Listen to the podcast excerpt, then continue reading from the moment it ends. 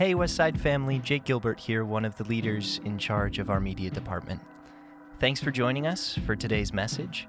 We hope you are blessed by what God has been speaking to us through our pastors and leaders, and we pray this leads you into an even more intimate relationship with Jesus. We love you guys and enjoy. Reversing the curse uh, with worship. Can you say reversing the curse? So I want to give a little intro. So I have an intro, I have a part one, a part two, and an ending, and hopefully my plan is to blast through it all today and try my best not to get on rabbit trails. But I have to uh, kind of let give you an intro of what do I mean by curse, number one, and what do I mean by worship, or what does the Lord uh, mean by curse, and what does the Lord be my, mean by worship in this context. So basically, reversing the curse with worship. What does curse mean in this context? It basically means the hardship of sin. Let me say that again so it kind of gets inside your head a bit. Curse in this message means the hardship of sin. One. Two, it means the lack of blessing because of sin. When we sin, meaning disobeying God, are not following what the Bible teaches us to follow as a New Testament believer.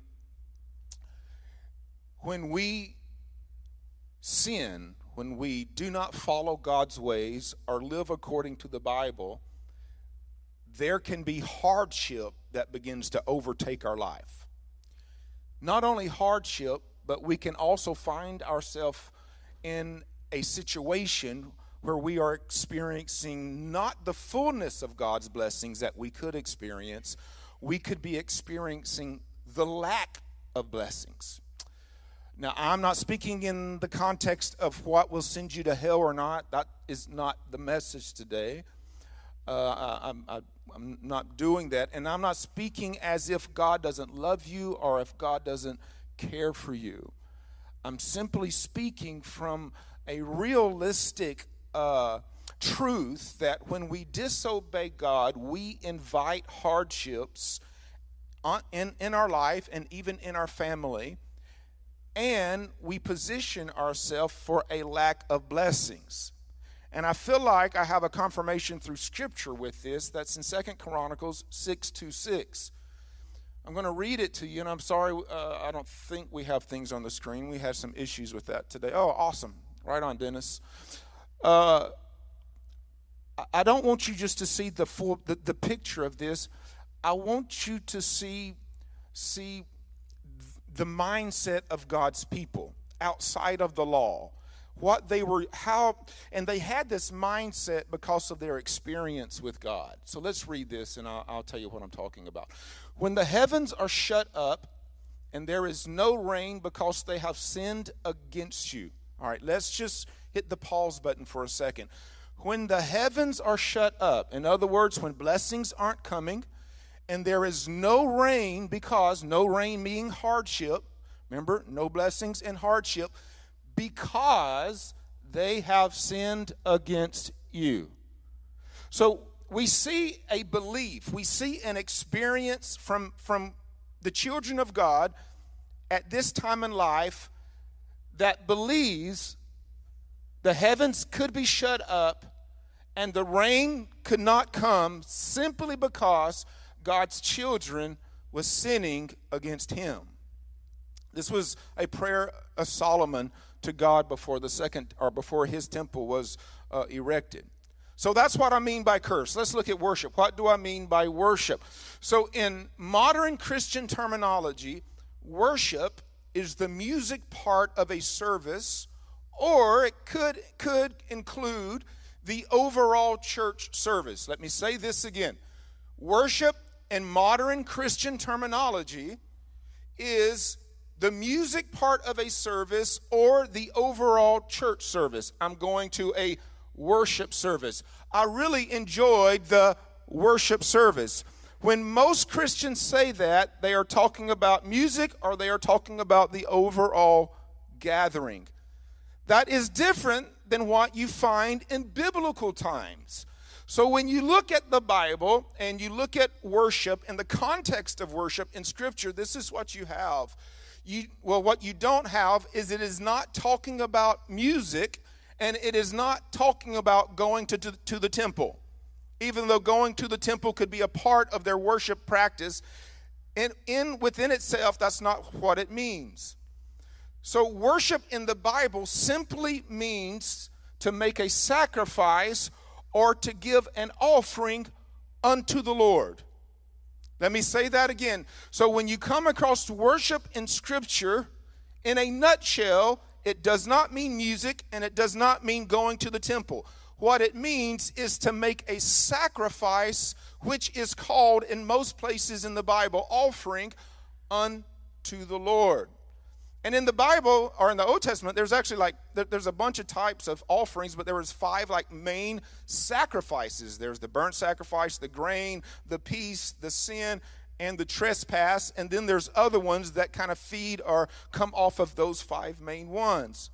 So, in this message today, what I'm really talking about when I'm saying reversing the curse with worship, what I'm not saying is reversing your lack of blessing with praising God when it comes to what is labeled worship music. That's not what I'm saying. What I'm saying, and I feel like the Holy Spirit has led me to say today, the whole premise, the whole context of this is reversing the hardship and reversing the lack of blessing from God on our life by making the due and the proper sacrifices unto the Lord as the Bible teaches us to make. Does that make sense?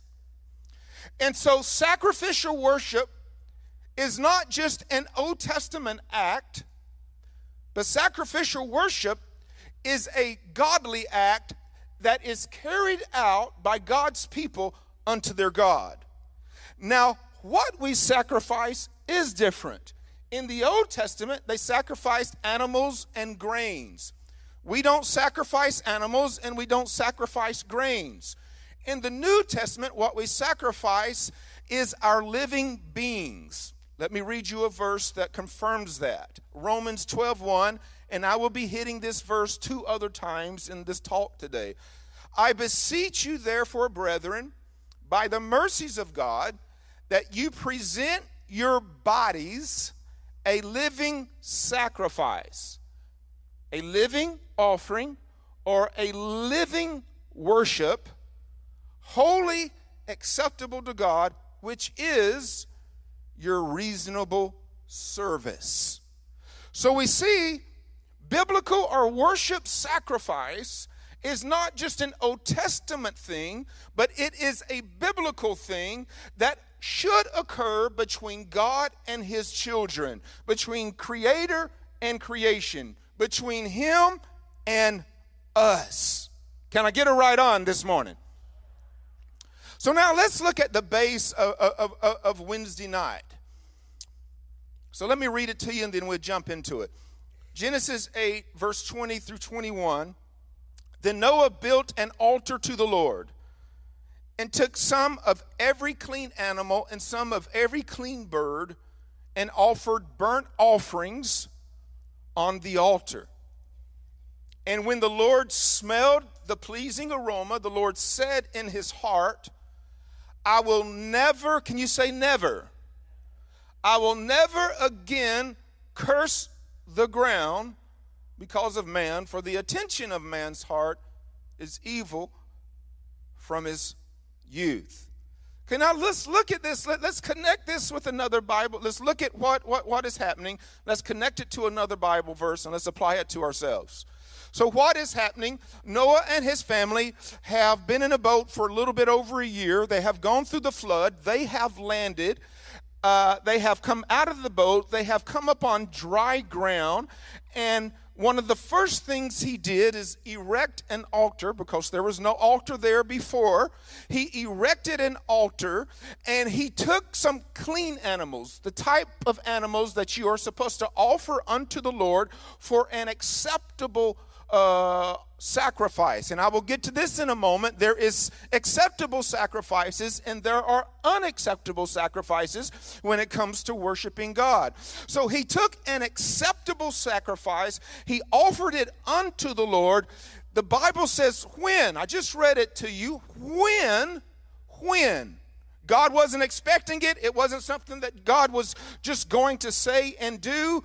This was what we, what we don't know as if this was the plan of God or not, but what we do know is that when God smelt Noah's worship, something in him changed and there was a change of attitude and there was a change of plan and there was a change of will.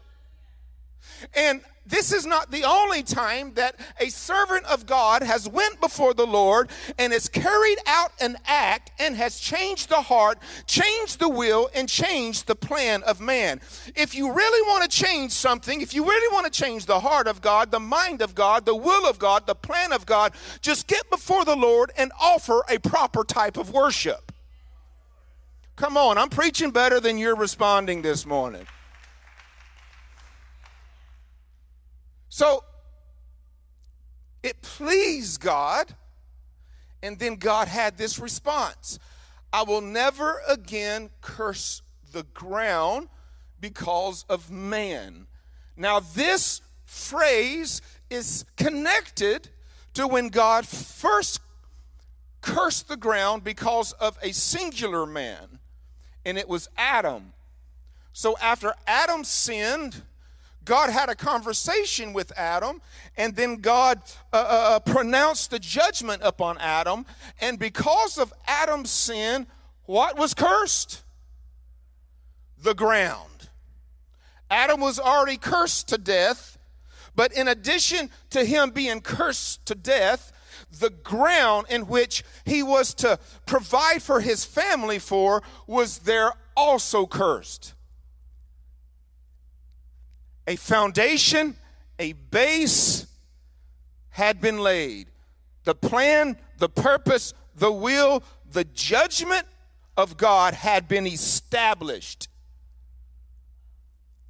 But now, Noah and Noah and his sons is linked to Adam and what and what would have been Adam's sons prior to sin, because if you read a little bit further in, in, in the story of Noah, the same like direction that God gave Adam and Eve, he gave Noah and his family to fill the earth, subdue it, and so forth. So we see this connection between Noah and Adam.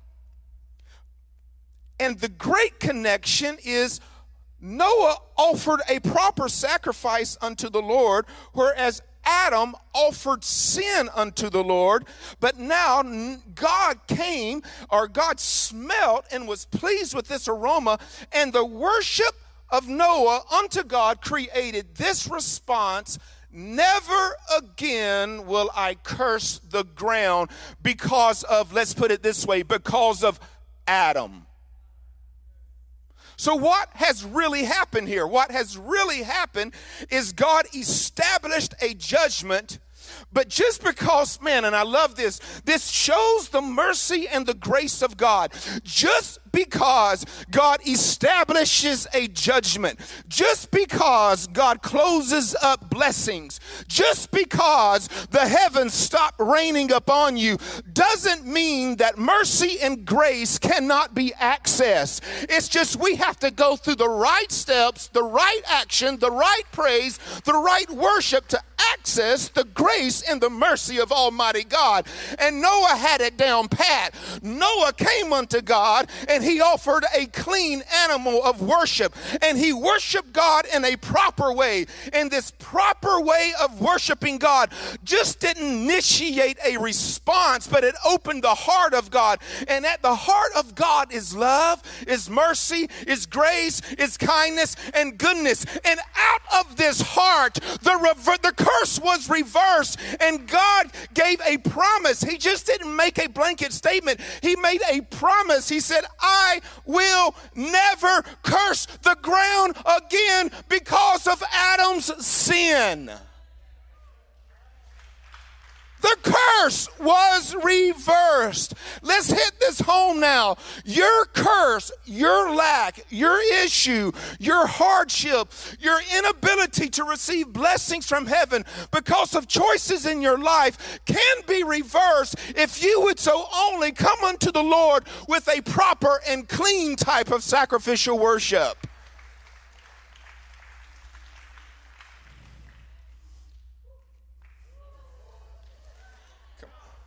Come, we got to shake something. We got to say, mm, that's good right there.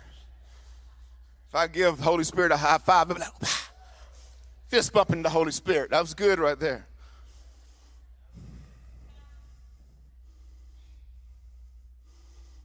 So, what does it mean to offer a proper type of worship? Let's dive into this a bit deeper.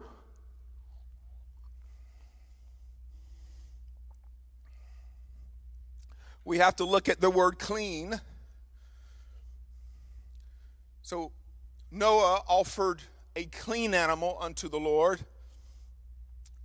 For us, this simply means being saved by believing in Jesus and by confessing Jesus as our Lord. Christ makes us clean. Period. You're not going to enter into the totality of God's blessing outside of Christ. You're not going to experience God being pleased with your worship outside of Christ.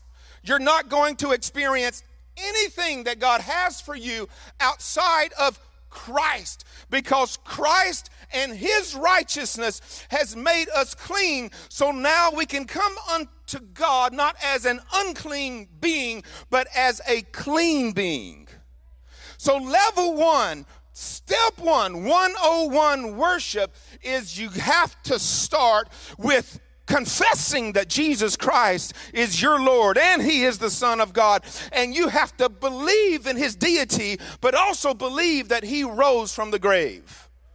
So, a belief and a confession of Christ as the Son of God that was risen from the grave is has to go before is a precursor to truly worshiping the Lord.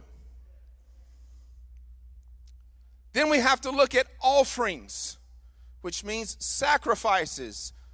What kind of sacrifices are we meaning here?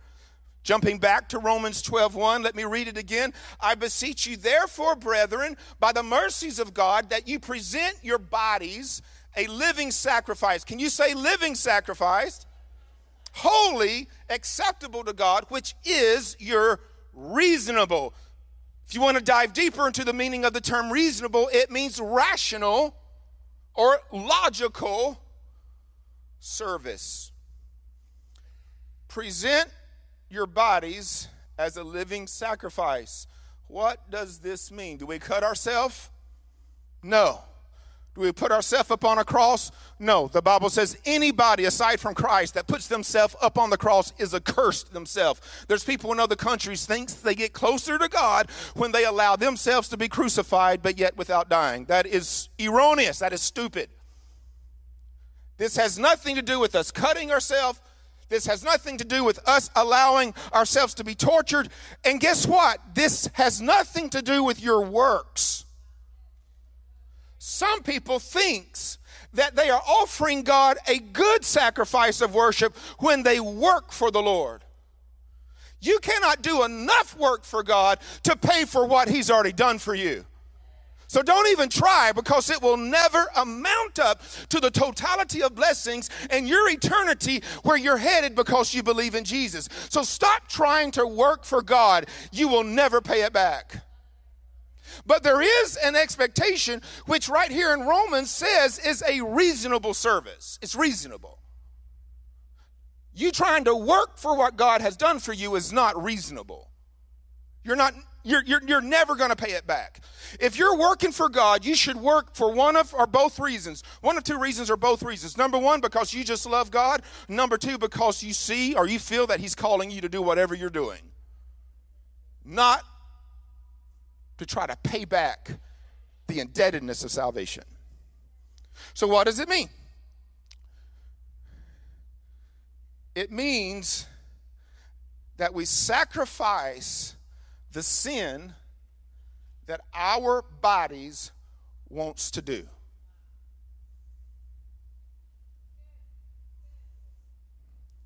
I think I heard a pin drop. Read, read this verse again. I beseech you, therefore, brethren, by the mercies of God, that you present your bodies a living sacrifice. Don't you sit there and act like you don't want to sin. Most of, most of the time, there's a few exceptions to the rule. Most of the time, when you sin, the devil didn't make you do it. Somebody else didn't make you do it. Your history didn't make you do it. You chose to do it. And you chose to do it because there was something in you that wanted to do it. Mmm, casting got that tongue. That's the truth. And when we force ourselves to not do what we want to do, what is that called? Sacrifice. It might be discipline, but before it's discipline, it's a sacrifice.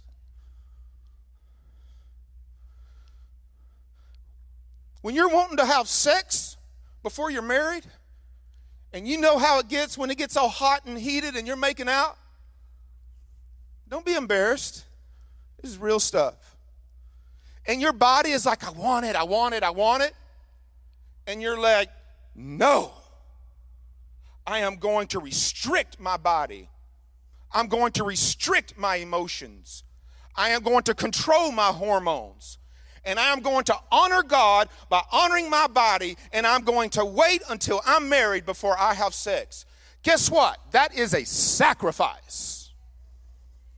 Because everything in you is wanting it, but the Bible says you should be married before you do it. It's a sacrifice. When you're at a party and everybody's hammering down, let's look at it both ways. Uh, not both ways, but both ways. Some people has the liberty to drink, some people don't have the liberty to drink at all. And as you know, I embrace both. Let's look at both of them. Let's say you don't have the liberty to drink at all. But you're at a barbecue and you got the craftsman beer out there and you got the mixed drinks and you, it's just it's, it's, it's, it's going down. The music's pumping. Everybody's having a good time. Everyone's laughing and chilling. But you know you know you know you know that you are not to touch alcohol. And everybody's looking at you like you're weird or something because you ain't carrying a red cup around? Oh no that's redneck parties right there. Y'all don't do redneck parties huh or whatever it might be. Everyone's carrying something around, and you're like, you, you want to fit in, you want to be a part. Maybe you want the taste, maybe you want just, just, just, just the feeling of that nice cold beer in your mouth, but you know you are not to touch it. And you refrain and you restrict yourself in spite of what everybody else is doing. What is that? It's a sacrifice. And what is it if you go ahead and do it? Say it, somebody. It's a sin. The Bible says when you know to do wrong and you do it anyway, it is a sin. Now let's go to the other side of the map. Let's say you have the liberty to drink a little bit. Never in excess, never unto drunkenness. That is a sin. The Bible teaches that. But let's say you have the liberty to drink a little bit. But yet again, you're at a party and things are hopping and you've had a couple of beers or a couple of whatevers and you want more. Everyone is throwing, putting something in your hand. They're sliding a glass your way. They're, they're, they're prompting you to drink more. You have a choice to indulge, and you know if you indulge anymore, it's going to put you over the mark, and you're going to be inebriated, and you're going to find yourself in a sin, not in the blessings of God. But if you refrain, and you say, No, I know my, my limit. I can't go any further than this. What is it? It's a sacrifice. When someone makes you mad, and maybe you want to spout off at the mouth, or maybe you want to become a keyboard ninja. You know what I'm saying? Man, I tell you what, I like to smack some keyboard ninjas, boy, I tell you, right up. Or maybe you want to go full on old school or go Hawaii style. You know what Hawaii style is? Hawaii style, hey, bro, let's just meet up in the backyard. Let's get this thing going. In other words, let's get some pounding and grounding it rolling. Maybe you're one of the three when someone upsets you, but yet you refrain because you know the Bible says that blessed is the peacemaker. The Bible says turn the other cheek. The Bible says for us to react in love and kindness, not with our words, not with our fingers, and not with our elbows or our fist. When you are refraining from what your body and your emotions and your mind wants to do, what is it? It's a sacrifice. So now present your bodies as a living sacrifice, holy and acceptable to God. This is your reasonable service. What is it meaning? What is a proper sacrifice of worship unto God?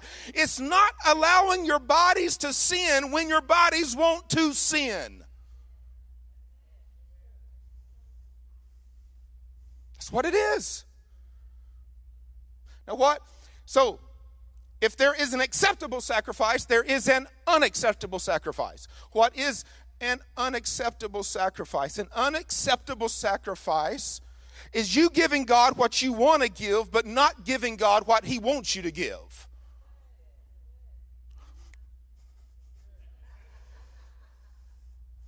That's a kung fu kick. Wow, right there, boy. Oh, I'm almost 50 and I got, I got up there pretty high, didn't I? Well, I'm proud of myself. I'm hurting a little bit, but I'm still proud of myself. I'll do the other side. Wow! That feels better. That feels better. You know what I'm saying, though, right? And and and uh, and, and we're so good about this. Oh oh, we'll give God the emotions or the weakness that we're not too weak at. But when we're tempted in the area of our weakness, oh, just one more will be all good. Oh, I got the grace and mercy of God mm, no one's looking, nobody knows. You know, the excuses go on. But what happens, what happens is you are not offering an acceptable sacrifice unto God, and your worship is rejected. The biblical confirmation to that is Cain and Abel.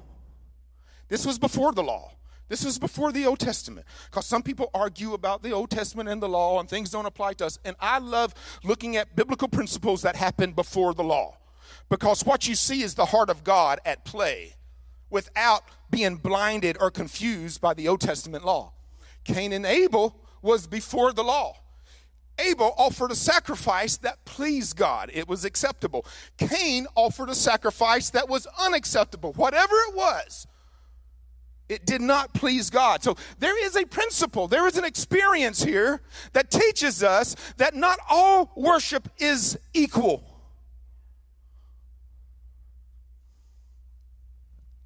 If you're wondering, we're, we're, not going to cover part two today. We'll hit that week after next. Let's look at a pleasing aroma. Or oh, I just kind of said that, so we'll brief through this. I just said that without me realizing it. So this was an acceptable sacrifice which also causes us to realize there's an unacceptable sacrifice. And that is something we have to figure out within ourselves. Amen? Never again the ground will be cursed because of man. What I find interesting is Noah could have come out of this situation in one of two ways. Noah technically could have come out of this situation with a hard heart. Everybody's dead. Literally. Other than his boys and, and, and, and, and, their families. Of course, his wife. They, they were dead. God decimated them, God destroyed them. And then on top of that, Moses had to sit in this boat for over a year, just tossing back and forth, to and fro. And he could have come out of that situation a bit jaded, with a bit of attitude. But he come out of that situation with a heart to worship God. In spite of what he experienced. And this is going this this is my this is this is my ender here. So worship if you guys want to go ahead and come up. If I try to finish part 2, I, will keep you no, uh, uh, here another 30 40 minutes. I'm not going to do that. Like don't use your experience as a reason not to worship God in the proper way. Like, don't use your bad experiences in life.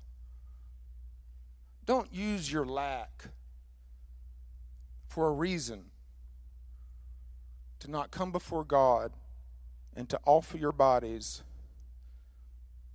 as a living sacrifice. It's easy to do. You get hurt, you get offended, maybe you feel like God has let you down. Maybe you experience a type of abuse, maybe you lose your job, maybe you lose all sorts of things. And and and, and it's easy to come out of these scenarios, out of storms and floods with a hard heart. Maybe not even a hard heart, but with a heart that just really doesn't want to give God our all. Maybe you don't blame God. I would be a bit scared to do that. But maybe you just don't worship like you used to worship. Maybe you're not as committed as you used to be committed. Maybe you don't do what you used to do for God. Maybe you don't live like you used to live for God just simply because of the flood that you've been in. I want to encourage you. Number one, God, the fact that you came through it is a testament to the fact that God saved you. You could have come through it worse, possibly. You could have lost more. You could have been damaged more. But the fact that you've that you're actually able to continue worshiping, living, and being who God made you to be, to me says that actually that God put you in an ark and he saved you. And it may not have been the best case scenario when it comes to salvation. Noah living on a boat with a whole bunch of animals and his family without any escape for a whole year. Some would say that's not the best case scenario, but it's better than dying. It's better than losing his family. It's better than losing his future. And Moses had to realize the sovereignty and the goodness of God in that whole scenario. And because his heart stayed pure and soft before the Lord, he came out of the flood giving God the proper worship. And because he gave God the proper worship, oh, thank you, Holy Ghost. He just gave me something. Just reminded me.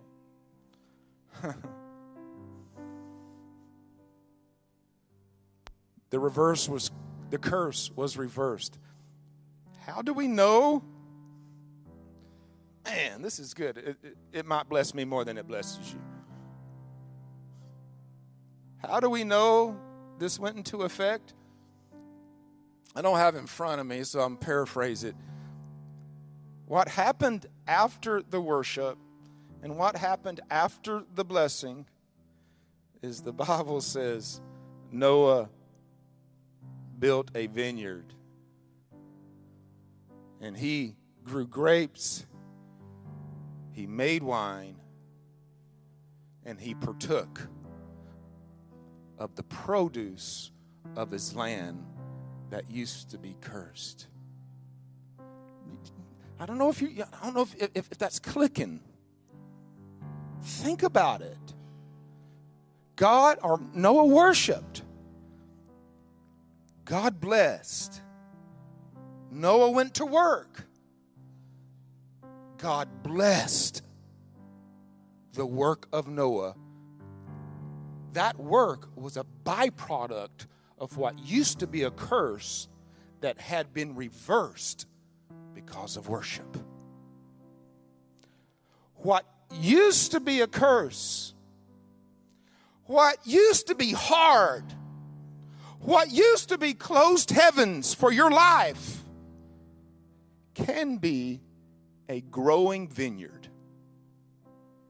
where the grapes abound. Wine, which represents the Holy Ghost, is consumed and the blessings are received. All because Noah gave God the right kind of worship. Sacrificial worship unto the Lord. Your curse can be reversed. Can be reversed. You just have to, and I want to I want to emphasize this word. You have to consistently. It's not a one and done. It doesn't work that way. I don't have time to prove this to you scripturally, but you have to consistently worship God the right way. This is so important because Jesus told the woman at the well that God is looking for those to worship Him in spirit and truth. How do you worship in spirit and truth? We worship in spirit by loving God with all of our heart, all of our soul, and all of our mind. How do we worship in truth? By sacrificing what our bodies want to do in order to live by truth. says God is looking for it. And why did, why, why did Jesus say this to this woman? Because she wasn't doing it. She was a fallen angel, uh, lack of better terms, a fallen daughter. She wasn't worshiping, wasn't loving God with all of her heart. And she had skipped around from men to man, from men to men to men. To the point I think she was with her fifth man at that fifth man, excuse me, at that story, and then they were shacking up. And then when she left, when Jesus finished, he said, Go and sin no more. But in order to straighten her out, what, what I mean, this is this is really awesome. In order to straighten her out and to bring her back into the fold to be a daughter of Zion, so that she can experience what God has promised that she would experience through her father Abraham, he simply taught her about worship. And he didn't tell her to go sacrifice a bunch of animals. He told her to worship in spirit, loving God with everything that's in you, and in truth doing what pleases God. Oh, that's good. Amen. Stand to your feet.